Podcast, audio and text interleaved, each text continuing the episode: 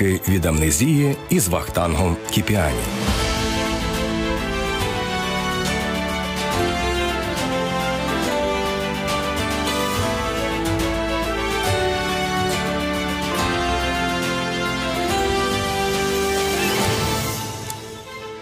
Захопливі 90-ті. Приватизація. Сьогодні ми згадаємо захоплюючі 90-ті, приватизацію та ситуацію з флагманами, як тоді казали, народного господарства. Цей вражаючий час початку незалежності вартий, щоб пам'ятати його у деталях. Ліки від амнезії. 30 історій про українську незалежність. Чи не найбільшого удару майбутній українській економіці завдала втрата так званих народно-господарських зв'язків? Йдеться про контакти між підприємствами. У 90-х керівники великих концернів та заводів у всіх колишніх радянських республіках часто були розгублені.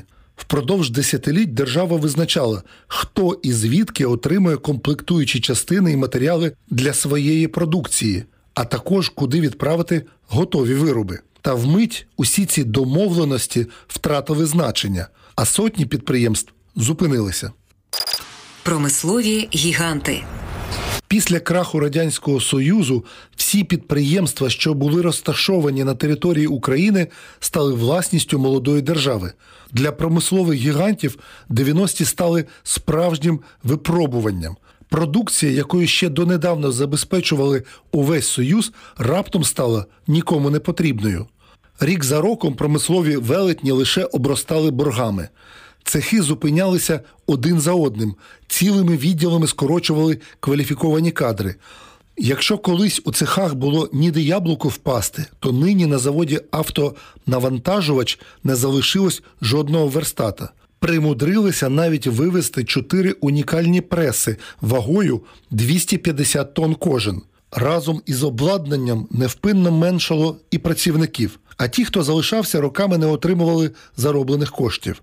Наприкінці 90-х сотні тисяч кваліфікованих робітників і службовців опинилися просто на вулиці. Та якщо для них колишні гіганти залишили по собі лише осад та ностальгію, то для нових власників заводи стали чималим ресурсом збагачення. Василь Дикий працював на львівському заводі телеграфної апаратури. З 50-го року брат працював з 50-го року. Я прийшов в 60-му році. Другий брат прийшов в 61-му році. Потім ми прийшли діти наші. Наш син потім працював з невісткою на заводі. Ліки від амнезії. 30 історій про українську незалежність. Зробити кожного власником. Саме під таким гаслом на початку 90-х в Україні офіційно розпочалася приватизація. Вона обіцяла захмарні можливості для всіх громадян, та в результаті виявилася черговим великим обманом для мільйонів українців. Приватизація. Доктор економічних наук Ростислав Слав'юк добре пам'ятає ті часи. Коли говорили про те, що Україна виробляє 96% ем, тепловозів, чи там виробляє е, майже 50% телевізорів, всього іншого, то воно викликало таке відчуття, що от ми, коли здобудемо незалежність, напевно, будемо першою країною в Європі.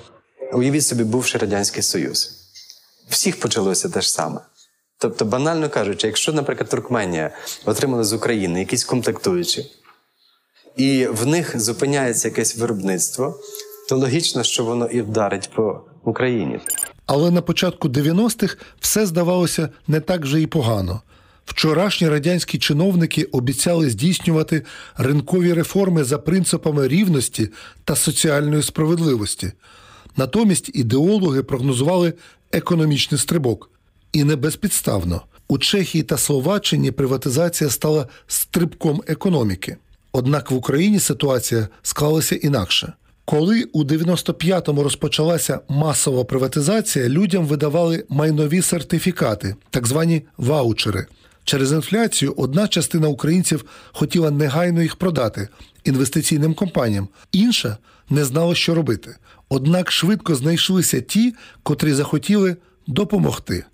Пригадує Ростислав Слав'юк, професор кафедри підприємництва та екологічної експертизи товарів Національного університету Львівська політехніка. Виникала потреба в тому, щоб ту продукцію розмістити десь на ринках зовнішніх і в Україні теж. І от маркетологи, фахівці, які б могли якісно, ефективно, швидко знайти ринки збуту, не було просто. Саме новітні бізнесмени намагалися чим швидше та за якомога нижчою ціною прибрати до рук сертифікати цікавих їм підприємств. Зазвичай процес сертифікатної приватизації виглядав так: посередники створювали довірчі товариства чи трасти та масово купували в населення сертифікати.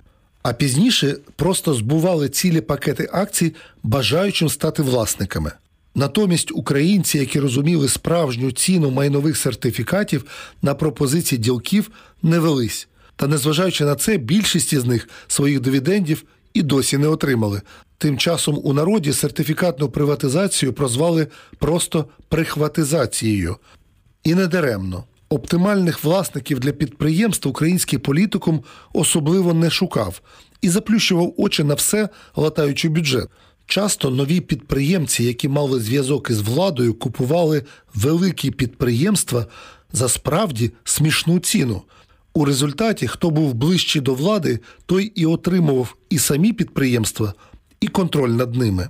У це важко повірити. Флагман українського автопрому, який у 1988-му побив усі рекорди, випустивши за рік майже 15 тисяч автобусів, нині в руїнах. Степан Німий, колишній працівник заводу ЛАЗ у Львові, згадує. ЛАЗ внесений в книгу рекордів Гіннеса як фірма, яка випустила найбільше автобусів понад 370 тисяч штук. Це була гордість, як кажуть, України. У 90-х транспортна галузь країни занепала. Відтак, аби врятувати лаз 2000-го, держава виставляє на продаж 70% його акцій, десятки гектарів території, унікальне обладнання і кваліфіковані кадри оцінюють у 27 мільйонів гривень. Колишній працівник заводу Степан Німий згадує це так. Як можна продати завод за 27 мільйонів гривень, коли активів на складах комплектуючих, металу, е- матеріалів е- на 500 мільйонів доларів? Саме після приватизації підприємство, яким пишалася уся країна, опиняється у руках російських бізнесменів, братів Чуркіних, яким приписують родинні зв'язки з представником Росії в Об'єднаних Націях Віталієм Чуркіним. Роман Пак, представник ветеранів лазу, згадує. Фонд майна, готуючи е, документи і на, на, на ті торги, не допустив е, дві фірми другі, які мали акції вже Кремінчуцького заводу, тобто вони вже мали, як кажуть, досвід роботи в автомобільній промисловості. Е, Вони, він не допустив, а пустив тільки ті дві фірми, які належали одним і тим же засновниками, тому же Чуркіну. Та замість відродження завод поглинають численні борги. Майно та обладнання розпродали. Талаз не єдине підприємство, яке російські брати прибрали до своїх рук. Чорноморський суднобудівний завод у Миколаєві, який ще до краху СРСР виробляв легендарні військові кораблі, авіаносці та крейсери, прихватизували за тією ж схемою. Придбавши ЧСЗ всього лише за 119 мільйонів гривень, російські інвестори заробили на ньому щонайменше втричі більше. Та якщо про такий гіркий досвід приватизації в Україні воліють не згадувати, то продажем Криворіж сталі неабияк пишаються. Ще пак, найбільший металургійний комбінат приніс майже 5 мільярдів доларів. Це рекордна цифра, наголошує економіст Ростислав Слав'юк. За один об'єкт держава отримала втричі більшу суму, ніж від приватизації за всю історію незалежної України. Зараз такого немає. Якщо згадати цей період, то зараз такого навіть не навіть і близько немає. Як тоді це відбувалося? Прагнули прозорості, вимагали відкритості. Тоді кричали всі журналісти, Кабмін, е, громадськість. Та до цього також прийшли не одразу. 2004 року найпотужніший гірничо-металургійний комплекс України виставили на торги всього за 800 мільйонів доларів. Умови конкурсу були складені таким чином, що із шести претендентів покупцем став саме промислово-фінансовий консорціум Інвестиційно-металургійний союз, одним із засновників якого був зять тодішнього президента Леоніда Кучми, мільярдер Віктор Пінчук. Збіг обставин чи вдалий піар. Однак за півроку до виборів 2004-го продаж металургійного комбінату визнають незаконним.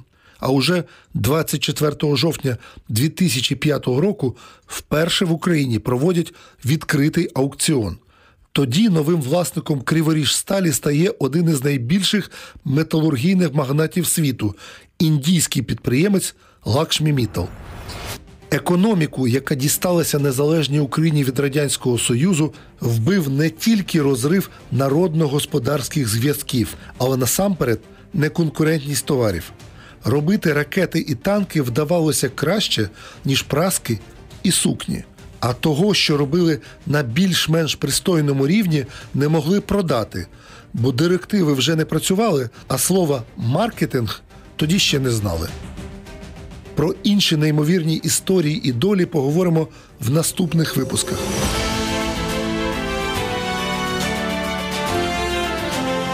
Ви слухали ліки від амнезії з Вахтангом Кіпіані. Можливо, у вас теж залишилися спогади про історії, які звучать у нашому подкасті. Пишіть їх у коментарях і не забувайте підписуватися на нас у SoundCloud, Apple Podcast, Google Podcast або інших зручних для вас платформах.